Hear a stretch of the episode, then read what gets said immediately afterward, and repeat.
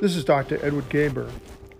This is the first of two podcasts on dementia. There are many types of dementia.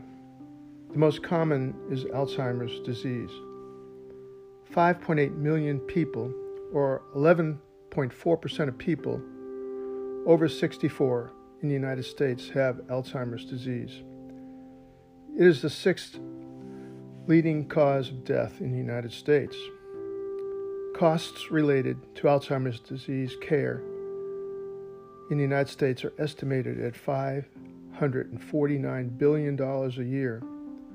The incidence of dementia is 1% at 65 years old, approximately 3% at 70, 6% at 75, 12% at 80, 25% at 85, and 50% after 90 years old. But there's still hope for us all. The nun study showed that many nuns who were teachers and scholars were still sharp mentally at 90 despite brain scans showing anatomical atrophy of the brain. So, participating in intellectually stimulating or social activities can keep our brains young. The opposite is also true. Lower educational attainment and social isolation are risk factors for dementia. 30 years of brain research has shown that we can still get new brain cells even in our 90s by learning new physical routines, such as new sports and skills with our hands, playing a new instrument, or routines such as ballroom dancing or memorizing a Tai Chi kata. Also, we can prevent vascular dementia by not smoking or abusing alcohol, by taking your cholesterol lowering drugs, and keeping diabetes and hypertension in good control. Multiple studies have shown real brain shrinkage in alcoholics. Exercise is good for the brain and can not only help memory but also depression. Preventing head injuries when exercising is important.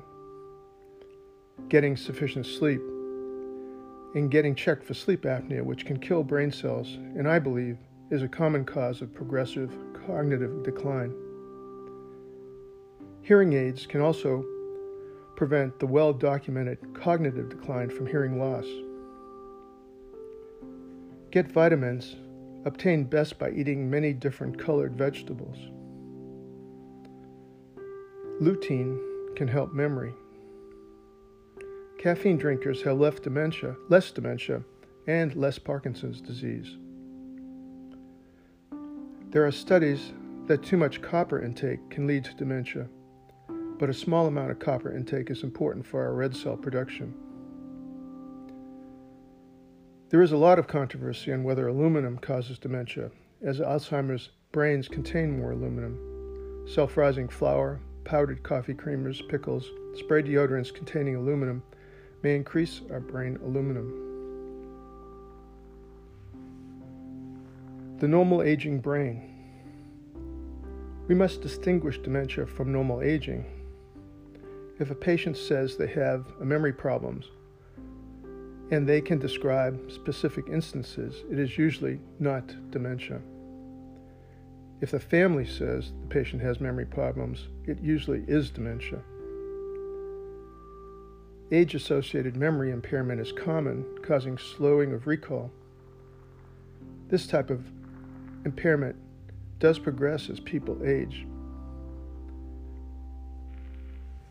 What does not progress is difficulty in learning new things.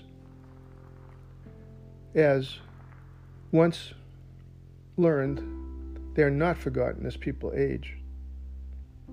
Forgetting where one put their car keys, and forgetting names is not a sign of dementia. Thinking for a moment about where you are, but getting lost a lot is not d- dementia.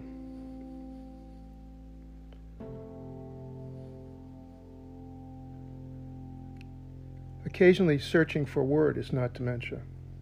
Frequent pauses to find words and substitutions for the word may be a sign of mild cognitive impairment or dementia.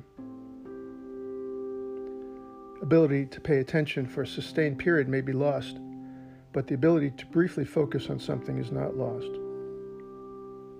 Multitasking may become difficult. In deciding what is normal, we give weight to intact social skills as opposed to patients who are socially withdrawn and with inappropriate behavior. Mild cognitive impairment. About 15% of patients after 70 have mild cognitive impairment, MCI, with some problems with short term memory, language, or multitasking, but they are independent and functioning well. But it may take more time and effort for them to complete their tasks. They can repeat short lists of items and do simple math.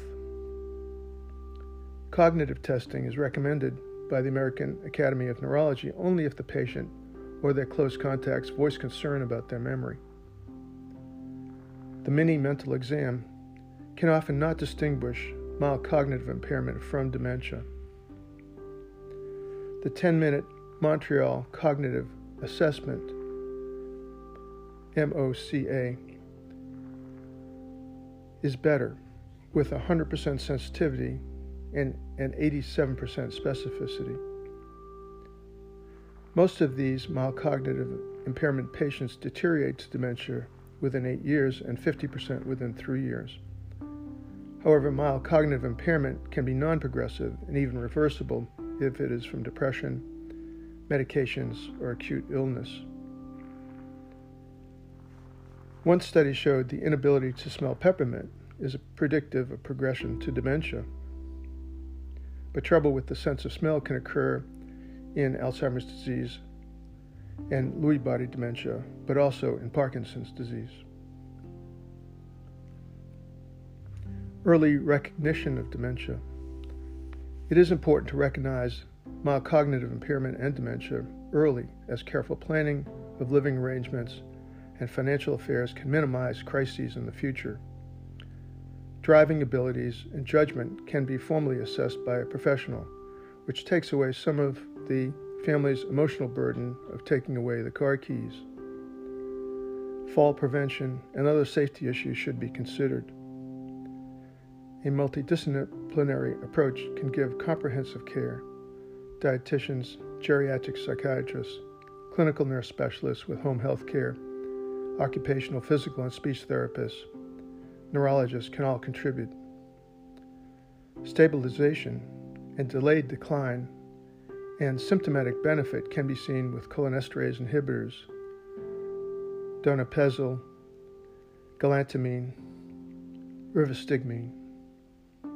These drugs may lower the heart rate and should be used with caution with cardiac or blood pressure drugs that cause bradycardia and with succinylcholine or bethanechol.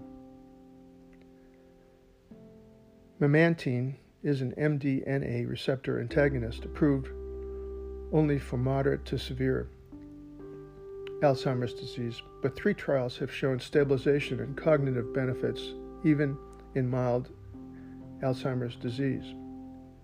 There are clinical benefits also noted on studies combining cholinesterase inhibitors with memantine, which is also called Namenda. Diagnosing dementia. Memory impairment is no longer a prerequisite for dementia, but asking the patient what month and year it is, if they know where they are, and if they know their name and the name of a family member in the room is important. More important than checking memory is to ask the family about the patient's daily functioning. Can they do their usual household tasks or function as well at their job if they're still working? Can they find their way around, or do they get, do they get lost a lot? Patients with dementia will have decreased function in two or more of the six cognitive domains complex attention, executive function, learning and memory, language, perceptual motor function, and social cognition. They may have apraxia and not be able to do a skill or complex tasks they've always done with their hands at work or home. They can no longer fix meals or play their musical instrument.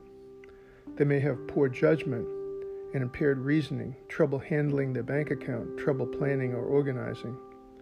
They may have difficulty finding words, aphasia, and difficulty naming or recognizing objects or faces. Paranoia, stubbornness, agitation, and anxiety can occur, demonstrating a real personality change. They may be unaware of their own emotions. They may have reduced insight. They can't learn or remember new information. Alzheimer's disease. Approximately 70% of dementia is from Alzheimer's disease. The usual onset of Alzheimer's disease is slow and insidious, but there is a variant involving more than the usual hippocampal atrophy that can speed up deterioration. Even in early Alzheimer's disease, we can see a decrease in the blood flow of the temporal parietal areas on FDG fluorodeoxyglucose PET scans, and these PET scans can differentiate Alzheimer's disease from frontal temporal dementia. An amyloid PET scan can also be obtained, but 70% of patients older than 65 with a positive amyloid scan and normal cognition never develop dementia in their lifetime. The EEG shows a slow pattern in Alzheimer's disease. An MRI, if the patient will cooperate, should be done with contrast if the kidney function is normal to rule out chronic infection and the memory problems and cognitive dysfunction in some patients with multiple sclerosis to look for normal pressure hydrocephalus, brain tumors, or strokes. Atrophy in the hippocampus is not always from Alzheimer's disease. Early onset dementia is a dominant trait passed on to 50% of their children. If one first degree relative has late onset dementia, the patient has an increased risk, relative risk 1.73 of dementia. That is weaker than the risk of being homozygous for the apolipoprotein E epsilon 4 gene, a genetic risk factor for late onset Alzheimer's disease. However, one can still get Alzheimer's disease without having this gene, and having this gene does not mean one will get Alzheimer's disease, as ApoE E4 has a 53% sensitivity and a 67% specificity for identifying patients who will progress from mild cognitive impairment to Alzheimer's disease dementia. 23% of people in the world have one copy of ApoE4, and 2% have two copies. In a patient older than 60, those with one copy of ApoE4 allele have a 14 to 17% chance of dementia and a 21 to 26% chance of dementia or mild cognitive impairment. Those with two copies have a 30 to 40% chance of dementia and a 37 to 47% chance of dementia or mild cognitive impairment. Those with no copies have a 5 to 7% chance of dementia and a 12 to 16% chance of dementia or mild cognitive impairment. A spinal tap should be considered in patients younger than 55 who have dementia to rule out vasculitis, cancers, neurosyphilis, or other brain infections or infestations discussed in my next podcast. Spinal fluid can show decreased amyloid B1 42, increased and increased phosphorylated tau protein, but negative results do not rule out Alzheimer's disease dementia. Patients young and old should have HIV testing as HAND. HIV associated neurocognitive disorder can cause cognitive impairment in 1 out of 50. Get frank dementia. A study from Rotterdam in the 1990s indicated that diabetic individuals were almost two times more likely to develop dementia. It is also noted that 80% of Alzheimer's disease patients have type 2 diabetes. Accumulation of extracellular amyloid proteins is found in both diabetes and Alzheimer's disease. Decreased receptor binding of insulin, or insulin resistance, has been found in the brains of Alzheimer's patients, and this leads to accumulation of amyloid plaques and the presence of intracellular neurofibrillary tangles. This is why Alzheimer's disease has been called type 3 diabetes. Dementia patients negative for ApoE4 give, given 20 units of intranasal insulin had improved story recall and improved learning. Intranasal insulin had no effect on patients with Alzheimer's disease homozygous for ApoE4 and non demented patients, and when given daily, did not show the gradual decline of Alzheimer's disease. In Dementia Podcast number two, I will discuss the other types of dementia, including Lewy body dementia, frontal temporal dementia, Parkinson's disease, and normal pressure hydrocephalus, and the many mimics of dementia, including delirium and depression. I hope this podcast has been helpful.